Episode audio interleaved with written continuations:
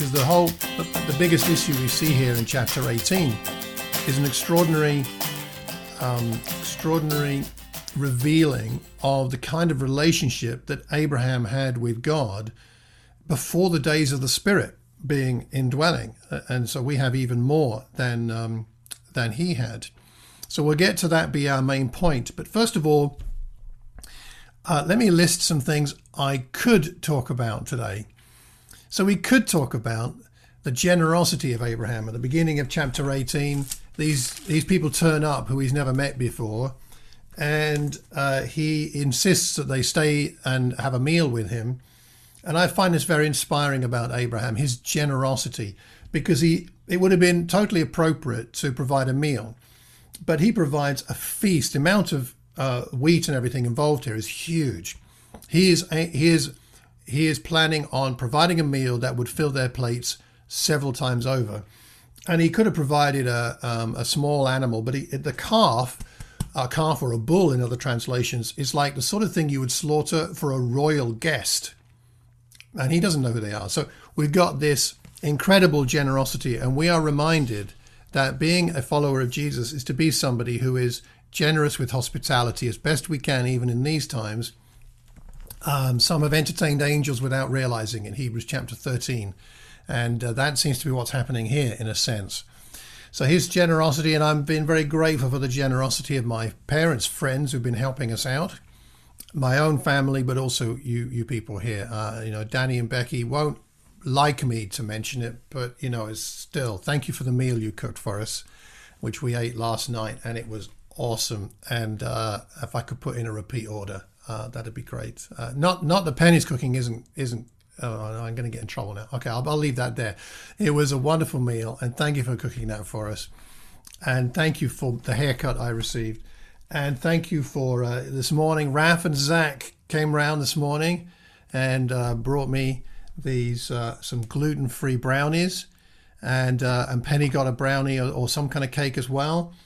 I asked Zach whether I should eat this brownie before church or after, and he whispered after. So it's still sealed, and so I'm going to hold on to it till after we're done.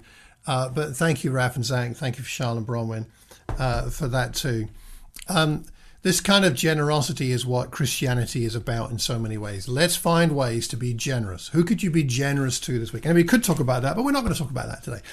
Uh, we could talk about divine tolerance because Sarah laughs, right?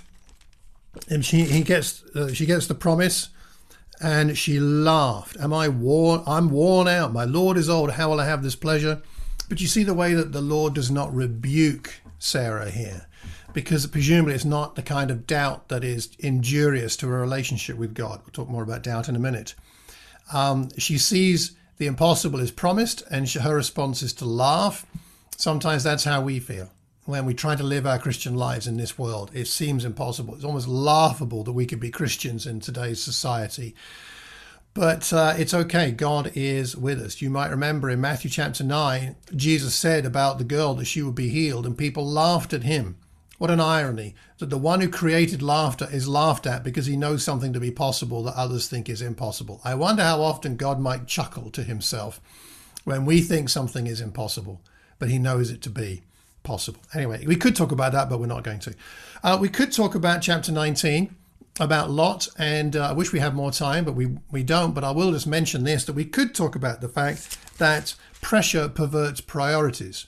As we see that what happens in chapter 19 is that the angels arrive to rescue Lot and they go into his house and there's a kerfuffle outside and people are trying to break the door down. They want to get hold of these men and Lot goes outside and says i tell you what you can't have my guests but you can have my daughters. Do with them what you like. It's a pretty strange bizarre scenario. And in the end the angels smite the men outside the door with blindness.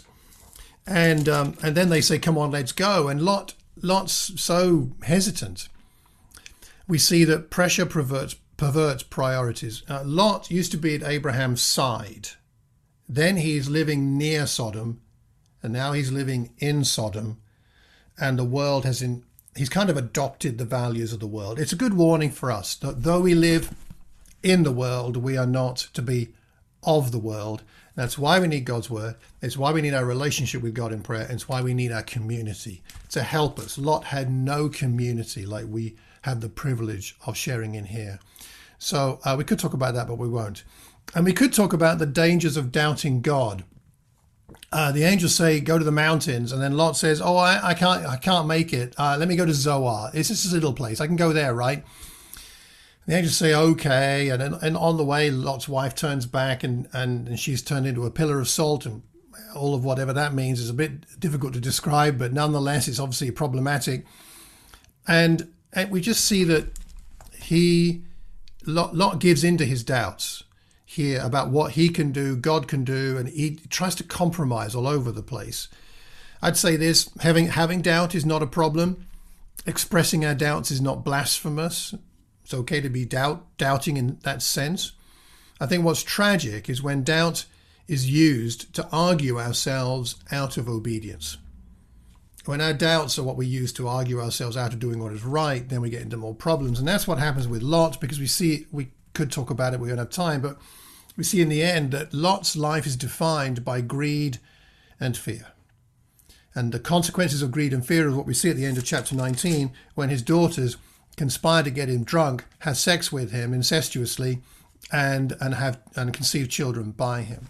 I mean, this is the nephew of Abraham, the father of all the blessings for the whole of humankind. And he was right by his side. He was appears to have been chosen by him to travel together, and yet in separating himself, he reaps the consequences of being dominated by his greed because he wanted the best land and his fear, his fear of not going to the. He should have gone to the mountains when he was told to.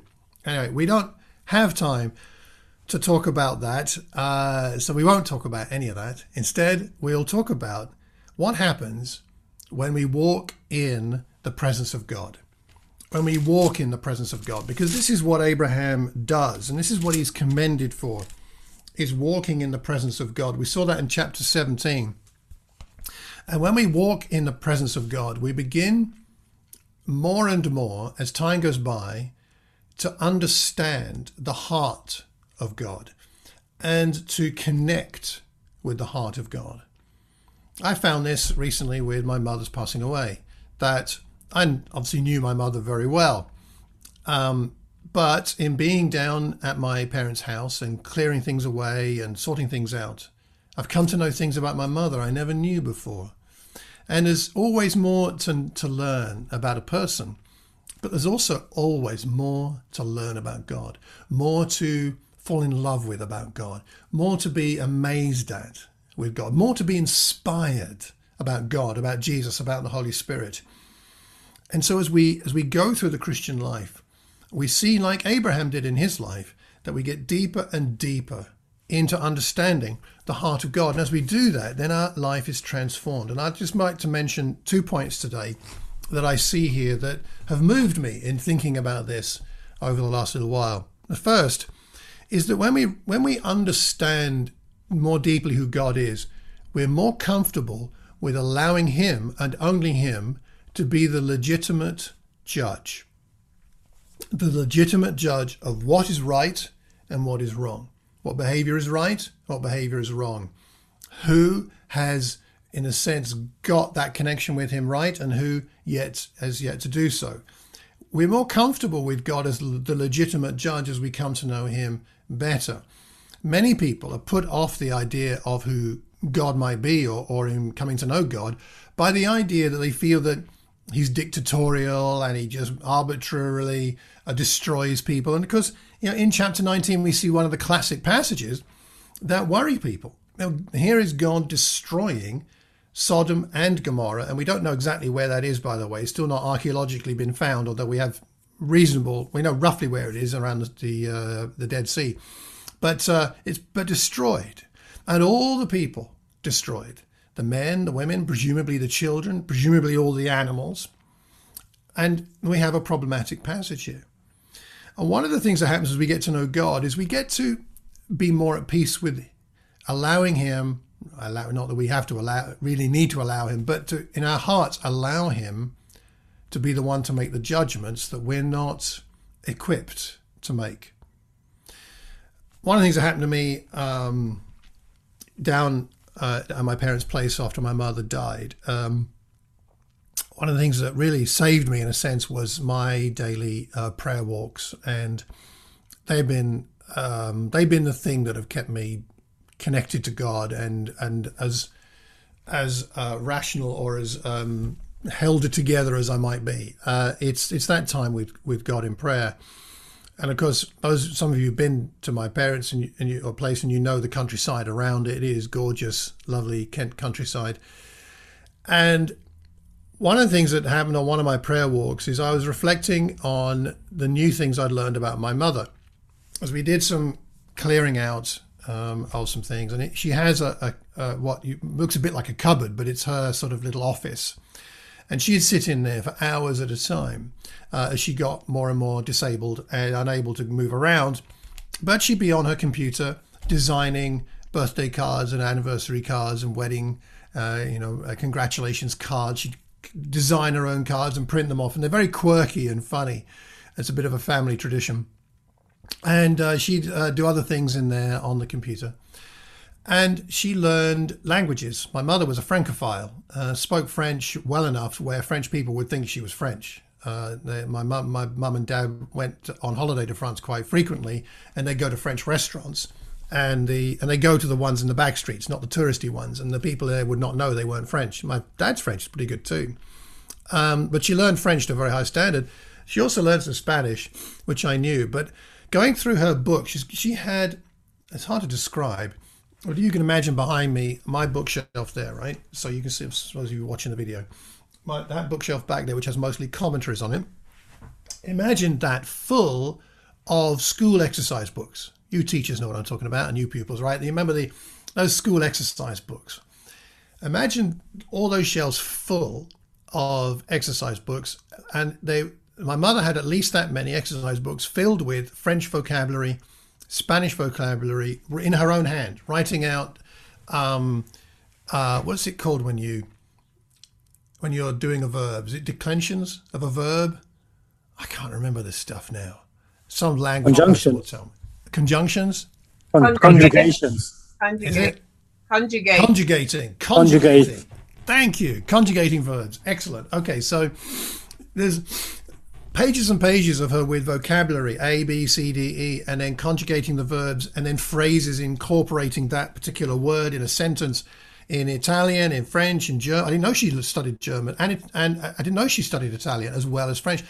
There's books, there's dictionaries everywhere. I mean, she had probably ten French dictionaries. I don't know why you'd need ten, but I think ten. She had CDs with French speaking on it. She had Open University stuff. She had she studied a degree in the Open University. She still had her old, all her old tapes uh, from her OU days back in the that would have been back in the late in the seventies, and videos and VHS, yes, and CDs and I mean stacks and stacks and and all the minutes from the parish church council meetings where she used to be the secretary for donkey's years and little chart and I can't begin to tell you how much stuff there was there and then sewing materials. I mean, Penny uh, helped sort through um, all kinds of fabrics and sewing materials, and and and linens and wool, and I, I mean, I, I could go on for quite a long time about all the stuff in this tiny little room that we were sorting out, as well as other parts of the house. And as I looked at that, and also some souvenirs she had, and at uh, some other documents we had to go through because of the death certificate and stuff like that. We went into some cupboards we hadn't been into for donkey's years and dust piled high on on old suitcases and boxes. I went out to pray that day after all this, and I thought, I knew my mother well. I knew her as possibly only a son can know her, and we were quite close. But there's so much about my mother I didn't know, so much detail I didn't know.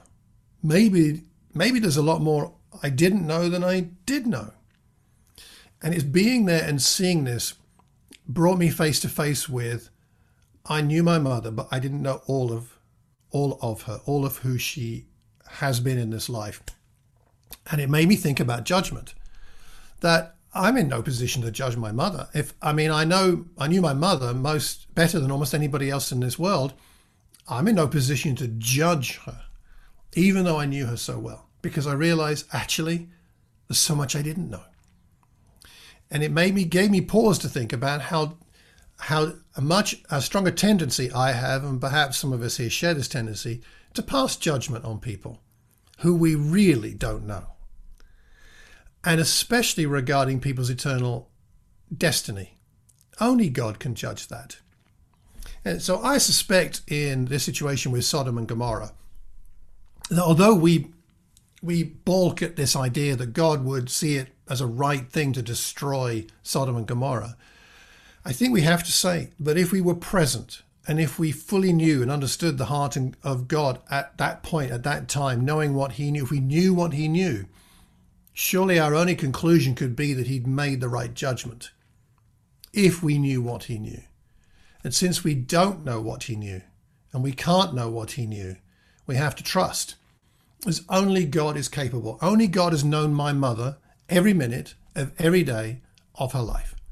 Only He has known her. He's known her longer than my dad. My dad's known her 67 years. God's known her longer. My dad lived with her for 62 years of marriage. God has known her more deeply and longer than that. Only God can judge.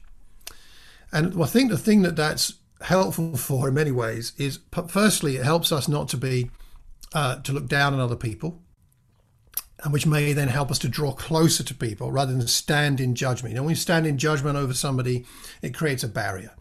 Only God is able to be the judge. So therefore, there, doesn't have to be a barrier between me and any individual, even if they're very different from me, even if their values are very different from me. And we'll talk more about that in a minute. I think this I, this thought has brought me comfort to know that God is in my mother, for example, is in God's hands, and I can trust Him to make accurate and fair judgment because He absolutely knows everything and I don't. And that takes pressure off me and gives me comfort, and perhaps it might you as well. Only God can make that kind of, of judgment. I don't have doubts about my mother's eternal destiny in my own assessment because I, I knew her well about her faith and I, I, I, I, I trust that she will be with God forever. I think that's I think that's going to happen. I think that's the uh, I think that is the situation. But whatever my opinion about anybody, God will make a fair judgment, and He is the only one that can do so. So that's the first thing um, I see here, and I've been thinking about over the last little while. The second thing I see in this situation is that God cares about everyone. He cares about everyone. Do you notice how Abraham here starts this prayer? He starts it very humbly. Uh, you know, he talks about himself being dust and ashes. Um, where's that part? He says in chapter 18, uh, da, da, da, when I, uh, dust and ashes. Where are you, dust and ashes? There, verse 27. Now that I've been so bold as to speak to the Lord, though I am nothing but dust and ashes, what if? And so he's Abraham understands he's not God. He, he's very humble, but he's also very bold. And when we understand the heart of God, I think it helps us to be humble in our approach to God, but also bold. Who is Abraham to talk to God like this? To say, hang on, don't destroy it. What if there are only 50? That's a really bold thing to say to God, isn't it? We might not think so so much because we're used to reading this passage, but think about it. Who is Abraham? He knows he's dust and ashes, but he says, "What? Well, what about 50?" God says, "Okay, for the sake of 50." And then we see this countdown to 45, all the way, all the way down to 10, which is bold. And then it struck me: Who is Abraham praying for? He's not praying for Israelites. I mean, not that there are Israelites technically at this point, but the chosen people of God, Abraham's seed. Although Lot is there, but he's not praying, he's praying for the whole city or the two cities. He's praying if there were just 50, if there were just 40, if there were just 30. He's praying for those who aren't of the chosen people of God. And Abraham has understood something about God that God is choosing Abraham and is his descendants to be the blessing to the world, but God does not only care about him and his descendants, he cares for everybody. And so it made me think about my own prayers. My prayers are very much focused on uh, the Watford Church in terms of intercession, friends in Thames Valley, other people I know, my own family, obviously, particularly right now. But how much do I pray for people very different from me?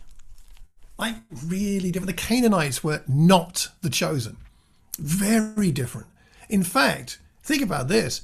He's praying for people, he's asking God to spare people. He's effectively praying for people who disgust God. These are people who are so beyond the pale that God has said the only solution is to utterly destroy them. And yet, Abraham understands something deep in the heart of God that even Abraham, even God in this situation, that God would still want to find some redeeming quality, some way to not enact this judgment. Abraham is tapping into that and praying for people that disgust the God of the universe. That's quite something. How much time do you and I pray for people, spend praying for people who disgust us, who really annoy us? I see a lot of posts, I'm not saying from Watford, but I see a lot of posts online on Facebook from people of Christian faith who post very disparaging things about politicians. Possibly the politicians deserve it on some level, okay? I, I'm not going to make a polit- political point here. But I don't see the same people posting, I've been begging God for the soul of that politician. See, even the people that disgust God or might disgust us are still people we should be praying for. That's what I see here. It reminds us maybe of the Matthew 15 passage where the Canaanite woman, a Canaanite, a Canaanite woman comes to Jesus and says, My daughter needs healing. And Jesus says, I'm sorry, but, uh, you know, the dogs, I was sent only to the lost sheep of Israel, you know, and, and not the dogs. And the Canaanite woman says, Well, even the dogs get the crumbs, right? And Jesus says, Whoa, okay. Wow, that's I believe that's faith. Okay. And so he heals her child. And we see there Jesus knowing his main mission at that point. But the woman understands this is someone who has the heart of God who wants all people to be healed, all people to be helped. I wonder whether, for myself and for many of us, whether we're too restrictive in who we pray for, too restrictive in who we reach out to with the Christian message, looking for people to like us already instead of very, very unlike us. Abraham is a man of humility and boldness, willing to pray even for those that must disgust God, but surely also also are not the kind of people that Abraham would want to be hanging around with either. God is the only legitimate judge, and he cares about everyone. In the end, God doesn't really directly answer Abraham's prayer because he can't find 10. So Sodom and Gomorrah are still destroyed. And yet, perhaps God does even more that Abraham was asking for in prayer because he rescues Lot. He rescues Lot, sends those angels and they go in and rescue Lot and his family. in some ways, against Lot's own judgment or will, it seems at times. He has to, they have to hold his hand and pull him out of the city. So in verse 27 of chapter 19, imagine being Abraham here. Early the next morning, Abraham got up and returned to the place where he had stood before the Lord. He looked down toward Sodom and Gomorrah, toward all the land of the plain, and he saw dense smoke rising from the land, like smoke from a furnace. So when God destroyed the cities of the plain, and this is a key phrase, he remembered Abraham. He remembered Abraham, and he brought Lot out of the catastrophe that overthrew the cities where Lot had lived. He remembered Abraham. Only four people made it out of the city Lot, his wife, and the two daughters. It wasn't 10. But God remembered Abraham. He respected Abraham's heart. And, uh, but, and remember doesn't mean he'd forgotten Abraham. It's more in, in the in scriptural thinking, remembered means ha- had a connection with and paid attention to. And he knew what Abraham, what would delight Abraham, and what would delight Abraham would be the rescue of his family. And so God rescued. Abraham's family. He, in, in a sense, got more than he actually asked for. Isn't it good to be remembered?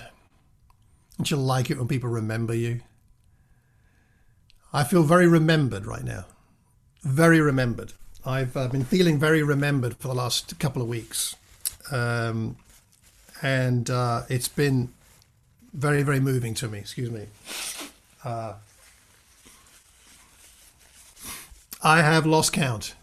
I've, i gave up counting how many messages I received when my mother was ill, when she died, also my, my birthday uh, recently. Uh, so many WhatsApp messages, text messages, voicemails, uh, calls, uh, Facebook posts, um, LinkedIn. Um, I don't know, so many cards. You can see a lot behind me.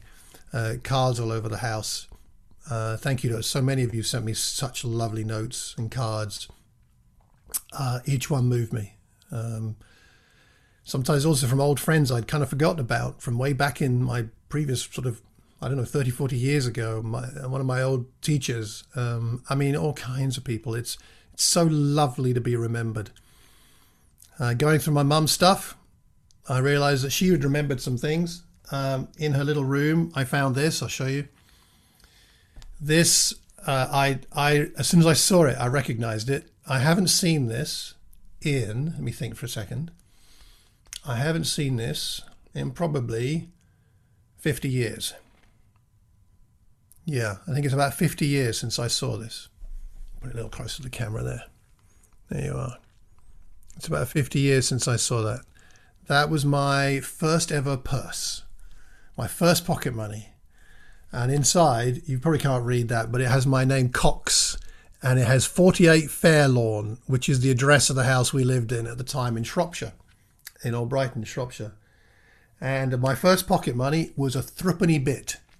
Some of us on this call are old enough to remember what a threepenny bit was, and that uh, that was worth about one and a half p today, you could equivalent. And um, I used to put it in this little purse, and I take it with me and I buy a Mars bar with it. You could buy a Mars bar for threepence. Of course, it was bigger in those days. I mean, you know, the Mars bars were a lot bigger, uh, as we all know. Or maybe I was just smaller. Um, my mum, I didn't know this still existed. My mum kept it. She remembered me. Isn't that awesome? I've got it back now.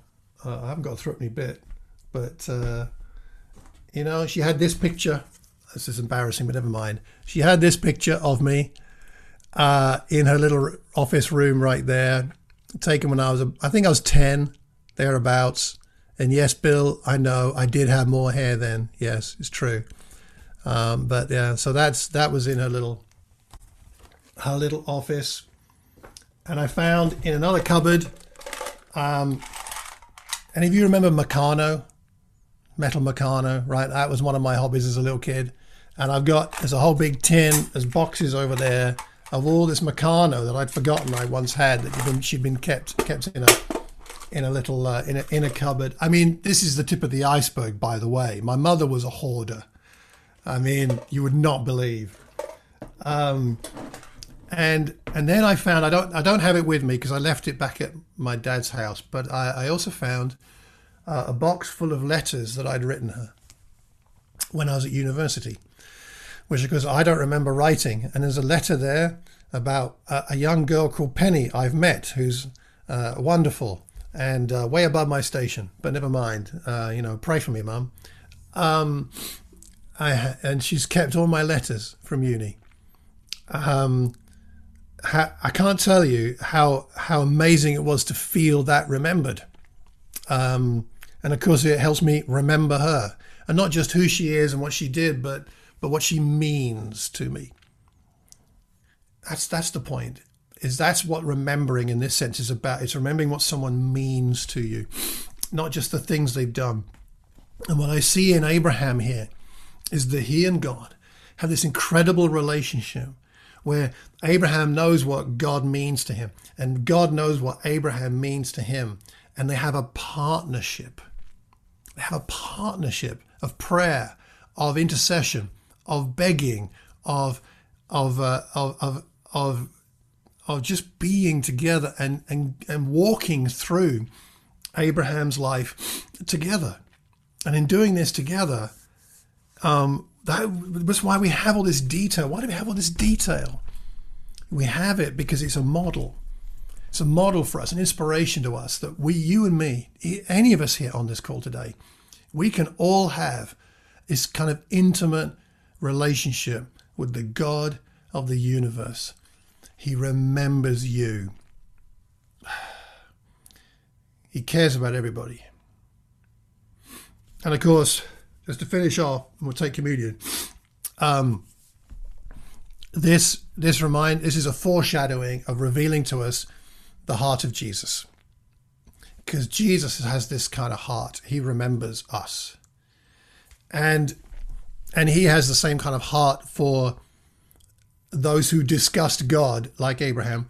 Jesus has the same heart. He told us in Matthew chapter 5, verse 44, to pray for your enemies and to pray for those who persecute you. Gosh, that's that's tough, right? But then what did Jesus do on the cross? On the cross, he did what he called us to do. As he told us that we should pray for those who persecute us, for those who oppose us. When he was on the cross between those two criminals, what does he say in verse 34 of Luke 23? Jesus said, Father, forgive them, for they know not what they are doing. He prayed for those who killed him. That's the heart. And I pray that today that we would have that heart to pray for those who are so different, whose values we don't share, to pray for those who who are maybe even disgust God. Let God be the only legitimate judge. That's up to him. But let us be the people that offer the good news the good news. Let's make sure we pray for all because God cares about everyone. Let's remember Him. Let, let's trust that He remembers us. Let's walk into in 2021 as we go forward into whatever's coming in the next few months.